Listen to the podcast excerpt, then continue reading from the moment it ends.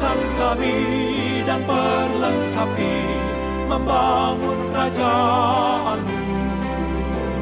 Agar tak goyah segala perjuangan meski badai keras mendung satukan kami dan perlengkapi hidup melayanimu.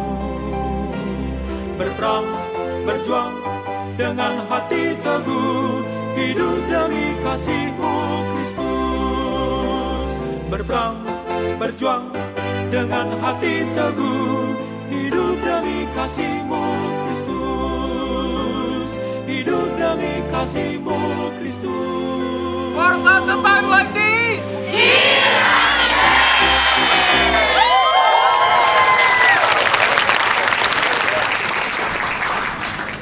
Tuhan kami bersyukur kalau kami boleh mengalami dan melihat kasih karuniamu bekerja di tengah-tengah kami. Dan kami berdoa ya Tuhan di penghujung eh, retreat ini, di mana kami boleh menghususkan waktu dan diri kami untuk dengar-dengaran akan panggilanmu. Kami berdoa ya Tuhan, biarlah Engkau yang boleh meneguhkan kami untuk kembali ke pergumulan kami hari-hari. Dan terlebih lagi ya Tuhan kami yang akan memasuki tahapan baru sebagai alumni. Yang akan mencari pekerjaan. Yang akan memasuki komunitas yang baru. Dan kami berdoa ya Tuhan, kembali kami hanya dapat berharap kepada firman-Mu yang akan meneguhkan dan menguatkan kami. Pimpin kami Tuhan dengan rohmu yang kudus. Dalam nama Yesus kami berdoa. Amin.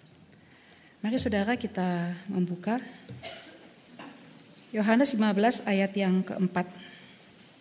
Saya memberi judul uh, tema kebaktian kita atau pengutusan kita pada hari ini adalah diutus bersama dengan yang mengutus. Tinggallah di dalam aku dan aku di dalam kamu. Sama seperti ranting tidak dapat berbuah dari dirinya sendiri kalau ia tidak tinggal pada pokok anggur. Demikian juga kamu tidak berbuah jikalau kamu tidak tinggal di dalam aku. Saya ulangi.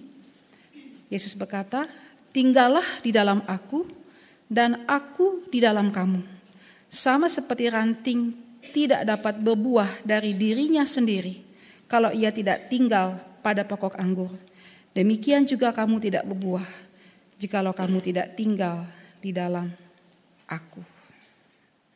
Saudara, ini adalah pesan pesan terakhir dari Tuhan Yesus. Yohanes 13 sampai 17 adalah pesan-pesan terakhir Tuhan Yesus kepada para murid yang telah kurang lebih tiga setengah tahun bersama dengan Yesus. Mendengarkan pengajarannya, melihat mujizat-mujizatnya, melihat teladan-teladannya, mendapatkan nasihat, bimbingan, teguran dari Tuhan Yesus. Dan tiba saatnya Yesus akan pergi dari mereka. Dan mereka akan menjadi yang diutus, menjadi rasul, apostolos, yang diutus. Yang diutus dengan kuasa yang mengutus.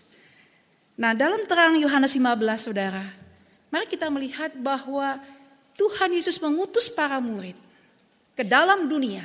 Sama seperti Allah Bapa mengutus Yesus, Yesus mengutus para murid ke dalam dunia. Dan Yesus menyertai mereka. Yesus bersama dengan mereka. Nah saudara bagaimanakah Yesus bersama dengan mereka? Nah dalam Yohanes 15 ayat yang kelima ini ataupun satu Petrus ayat yang ke-8 kita melihat bahwa bagaimanakah para murid boleh mengalami Yesus yang mengutus mereka bersama dengan mereka? Saudara jawabannya adalah para murid tinggal di dalam Yesus. Yesus tinggal di dalam mereka. Saudara panitia tidak menyertai mereka nanti, eh tidak menyertai kalian. Di dalam mencari pekerjaan, dalam nanti mau interview, nggak diantar saudara, nggak diantar sama panitia, nggak diantar juga sama PSG apa SPG, enggak saudara. Kenapa? Karena bukan panitia yang mengutus kalian, bukan pemimpin small group yang mengutus kalian, bahkan bukan Bang Niko yang mengutus kalian, tetapi saudara adalah Tuhan yang mengutus kalian. Panitia mengutus kalian tidak bisa menyertai kalian. Bang Niko mengutus kalian tidak bisa menyertai kalian. Tetapi saudara Tuhan Yesus mengutus kita dan dia sanggup untuk menyertai kita. Nah, dalam ayat ini saudara Tuhan berkata atau menjelaskan mengapa penting sekali tinggal di dalam Tuhan. Mengapa tidak cukup saudara dipelengkapi kurang lebih tiga setengah tahun, sudah cukup modal, lalu kemudian pergi. Saudara mengapa?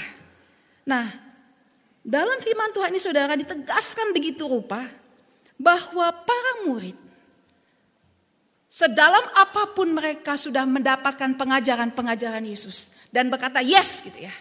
Setuju. Tadi ada yang mendoakan kalimatnya Bang Niko. Apa kita tidak perlu apa? Tidak perlu memikirkan mati hidup kita. Tapi yang kita perlu pikirkan adalah taat.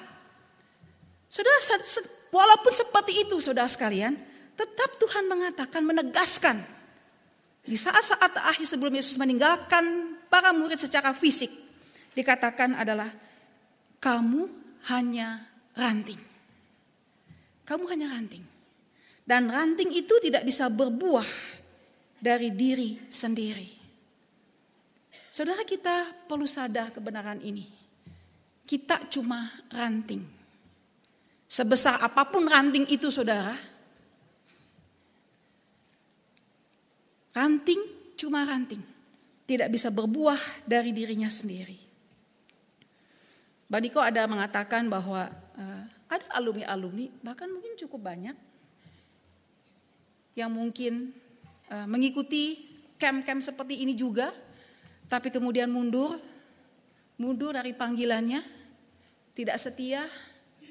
Saudara pasti ada penyebab luar, entahkah penyebabnya itu adalah terlalu berat, tantangan dalam pekerjaan, atau kemungkinan saudara adalah tantangan dari keluarga sendiri, dari orang tua, dari saudara. Saudara tetapi dalam terang firman Tuhan ini, sebetulnya yang paling menentukan atau yang paling membuat kita tidak sanggup untuk menjalani panggilan kita saudara adalah kita tidak lagi melekat kepada Kristus. Kita tidak lagi bergantung penuh kepada Kristus.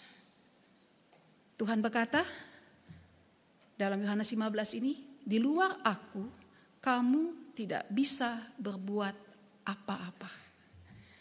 Saya ingat saudara dulu ada teman saya namanya Doni, adik kelas lah ya. Adik kelas saya saudara, nah anaknya itu apa ya? Ya anak Ambon, yang anak teknik mesin, kalau kalian tahu teknik saudara yang agak-agak begaju-begaju dan gimana gitu anak mesin lah gitu ya. Rambutnya rintik saudara, Eh, kaos kakinya apa kaos kakinya lagi sorry sepatunya tuh ya agak bolong-bolong gitu gitu anaknya ngocol-ngocol gitu lah saya tapi terpesona loh saudara ketika dia mengatakan apa uh, iya di luar Tuhan kita nggak bisa berbuat apa-apa ya gitu. Dan salah satu lagu kesukaan dia saudara adalah uh, itu kaulah ya Tuhan suya hidupku saudara itu ketika kami mahasiswa saudara kami uh, apa namanya menyadari itu uh, dan itu ternyata kebenaran yang yang sangat mendasar. Rahasia untuk hidup berbuah. Rahasia untuk hidup boleh menjalani kesetiaan kepada panggilan. Nah, saya akan menjelaskan sedikit Saudara apa yang dimaksud dengan tinggal di dalam Kristus. Yang pertama adalah union with Christ. Kadang-kadang Yohanes 15 saudara kita langsung artikan uh, eh, HPDT, HPDT saudara. Ya betul saudara, nanti kita juga akan bicara HPDT. Tapi marilah kita masuk kepada pengenalan, pengertian yang sangat mendasar. Tinggal di dalam Kristus saudara, abide in Him. Saudara itu adalah union with Christ. Persekutuan dengan pribadi Kristus. Dan ini adalah mistik. Mistik bukan dalam arti itu ya, yang suka TV, apa tuh yang suka ada siaran itu saudara, bukan saudara. Ini adalah pengalaman, pengalaman yang tidak bisa didefinisikan saudara sebetulnya dengan kata-kata. Pengalaman saudara dengan Tuhan. Persekutuan dengan Tuhan. Saya coba menjelaskan saudara dengan pengalaman-pengalaman yang ekstrim ya. Ada beberapa uh, uh, pribadi saudara yang menderita sakit yang parah. Waktu itu satu uh, rekan alumni saudara dia kena cancer dan waktu itu dia sedang sakit-sakitnya. sedang apa menjalani kemo, saudara sedang sakit-sakitnya di satu rumah sakit. Rumah sakit itu saudara rumah sakit yang apa namanya yang seperti Cikini lah ya. Jadi eh, apa ada taman segala macam gitu. Nah ketika dia sedang merasa kesepian, kesakitan, merasa tidak berdaya saudara, self pitinya keluar saudara sekalian. Tiba-tiba saudara ada burung pipit masuk ke dalam kamarnya.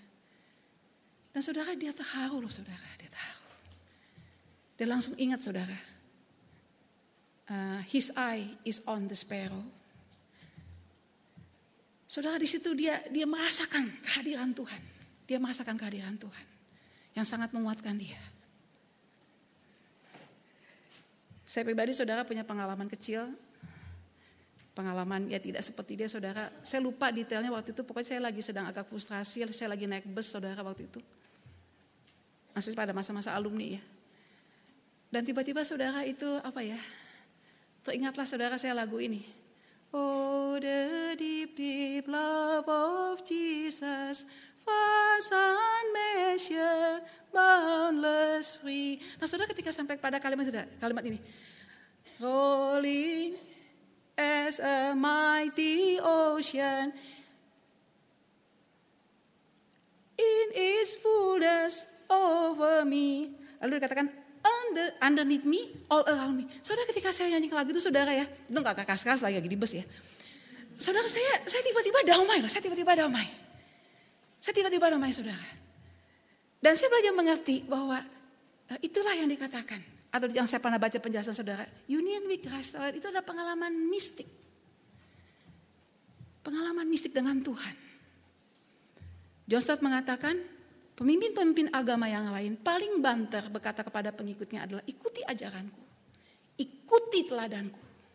Tetapi hanya Kristus yang mati dan bangkit itu yang berkata kepada murid-muridnya, tinggal dalam aku, bersekutu dengan aku. Nah saudara itu artinya union with Christ. Itu artinya permintaan Kristus tinggal di dalam aku dan aku di dalam kamu.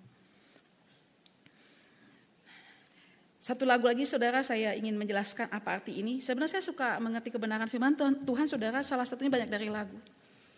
Ada satu lagu saudara mengatakan begini. Saya nyanyikan dulu aja ya, nanti saya jelaskan.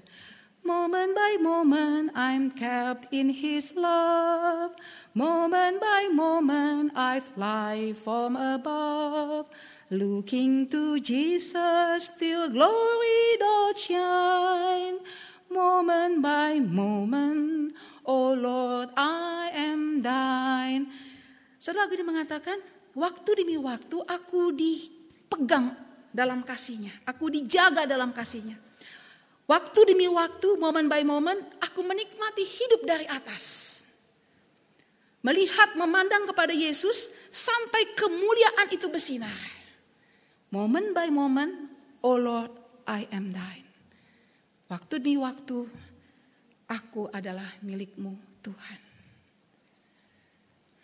Ada banyak kesaksian para alumni saudara. Salah satunya Bang Niko kali ya. Kalau saya boleh ceritakan dikit Bang Niko, waktu dia masih jadi direktur. Dan dia harus menyelamatkan uang perusahaan berapa M, berapa ratus juta. Niko waktu itu kau cerita. Saudara ketika dia mau menghadap saudara, menghadap menghadap siapa waktu itu pokoknya urusan hukum lah saudara. Dan kemudian Niko bercerita sebelum dia bicara sama apa pemimpin law firm itu saudara, Niko teringat kitab Nehemia pasal yang kedua ya. Yang Nehemia sebelum berbicara kepada raja atas sastra dia dia berdoa kepada Tuhan semesta langit. Seperti itu. Ada banyak cerita saudara. Saya perhatikan alumni-alumni saudara yang bisa lewat krisis demi krisis itu adalah mereka yang tahu pada saat-saat susah saudara. Mereka begini. Mereka begini. Ada yang apa berdoa di toilet saudara, di toilet kantor. Tempat yang paling sepi di kantor di mana masih pegawai kecil nggak punya ruang sendiri lah ya. Mau nangis di mana ya di toilet lah. Di toilet nangis. Seperti itu. Nah, saudara ini akan terjadi kalau saudara dan saya boleh mengaminkan kebenaran firman Tuhan ini. Nasihat terakhir Tuhan Yesus kepada muridnya. Tinggallah di dalam aku. Aku di dalam kamu. Kamu cuma ranting. Ranting itu tidak bisa berbuah dari dirinya sendiri. Ranting itu tidak berdaya. Kalian tidak berdaya, saya tidak berdaya. Yang kedua saudara, Tinggallah di dalam aku dan aku di dalam kamu, saudara, itu adalah perintah yang bersifat terus-menerus. Terus-menerus, saudara, sini saya akan artikan dua, saudara. Yang pertama adalah setiap hari, setiap waktu. Setiap hari, setiap waktu. Ada satu kalimat cantik, dikatakan, to put God to be our center of lives, untuk menempatkan Tuhan menjadi pusat kehidupan kita, We need to connect to God every day. Kita perlu untuk connect dengan Tuhan setiap hari. Butuh setiap hari. Nah di sinilah memang kita bersyukur dengan kebenaran-kebenaran Alkitab yang mengajarkan kita pentingnya waktu-waktu diam di hadapan Tuhan. Entahkah pagi dan malam, entahkah saudara, uh, sebetulnya sih ada yang saya juga belum sanggup melakukan saudara ya. Sebetulnya kita belajar diam di hadapan Tuhan, saudara, itu tidak hanya pagi dan malam. Saya pernah diajarkan saudara untuk setiap jam, setiap jam katanya, setiapnya atau setiap dua jam ya, itu ambil waktu. Jadi kita kita disuruh bikin itu saudara liturgi tiap hari. Satu lagu, satu masmur, misalkan satu doa. Nah setiap satu jam sekali kita buka itu, kita baca, kita doa. Cuma ambil waktu mungkin cuma tiga menit, seperti itu. Setiap hari.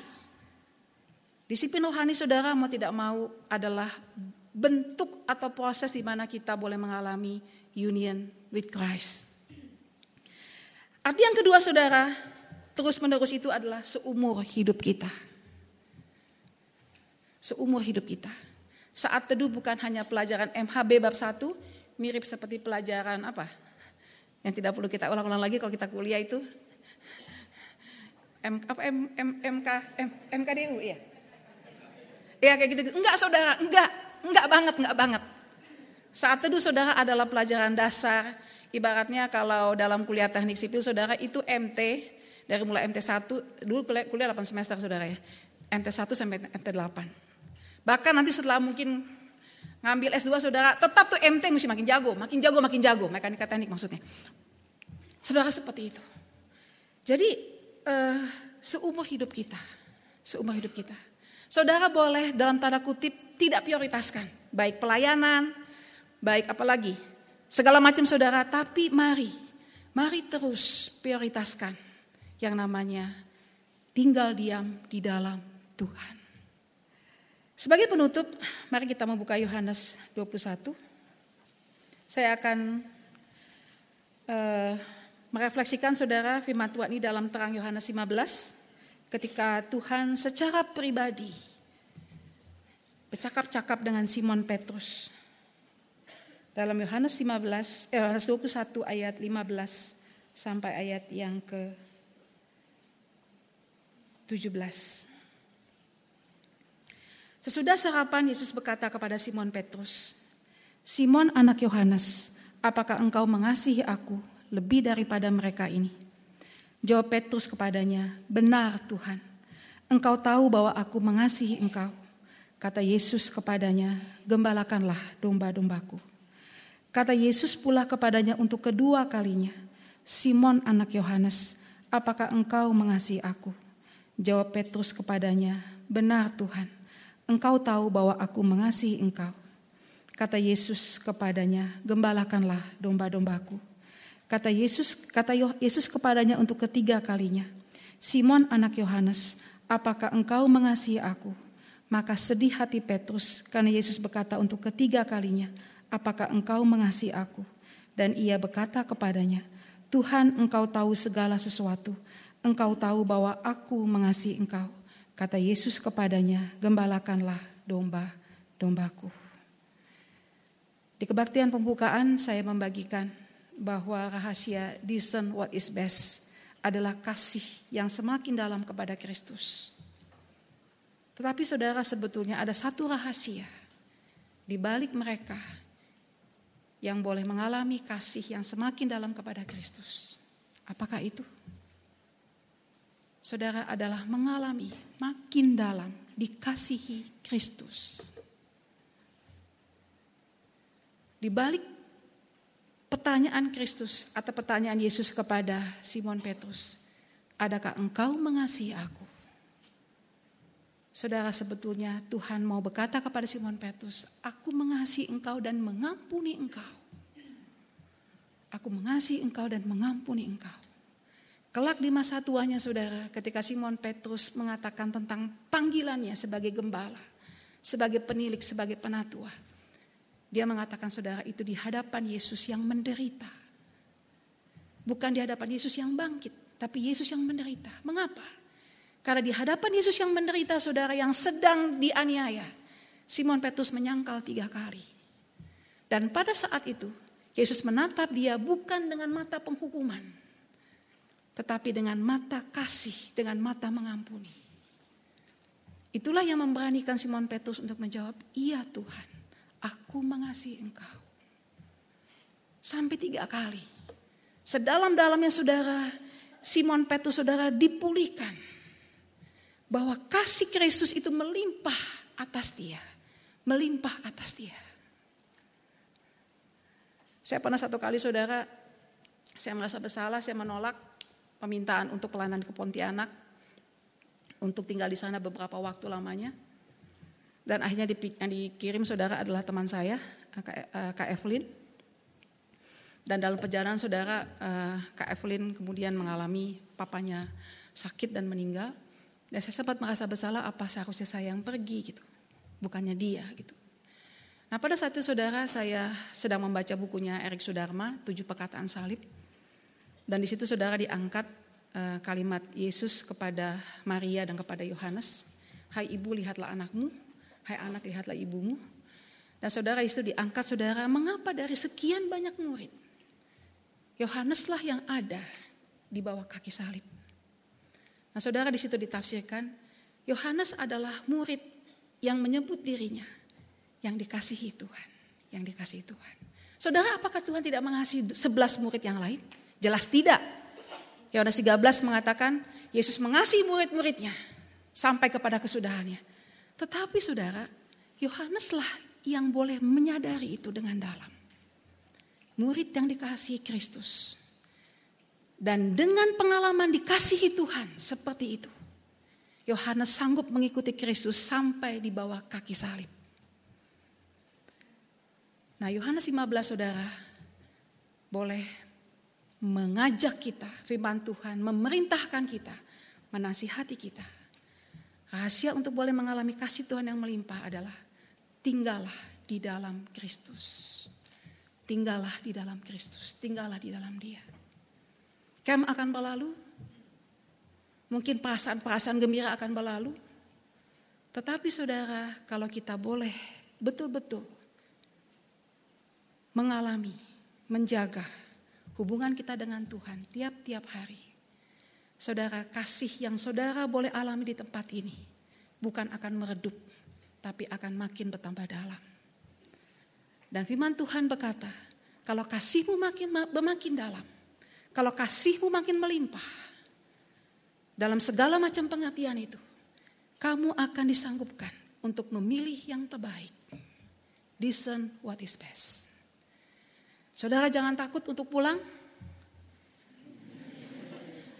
Iyalah, kita tidak menolak kenyataan saudara pulang dari sini mungkin saudara tidak akan dapat kerjaan dalam waktu enam bulan, setahun mungkin. Saudara tetap bingung mau yang mana, tapi kalau saudara boleh punya modal yang kuat, apa artinya untuk melipatkan tangan, membuka hati kepada Tuhan, berlutut di hadapan Tuhan.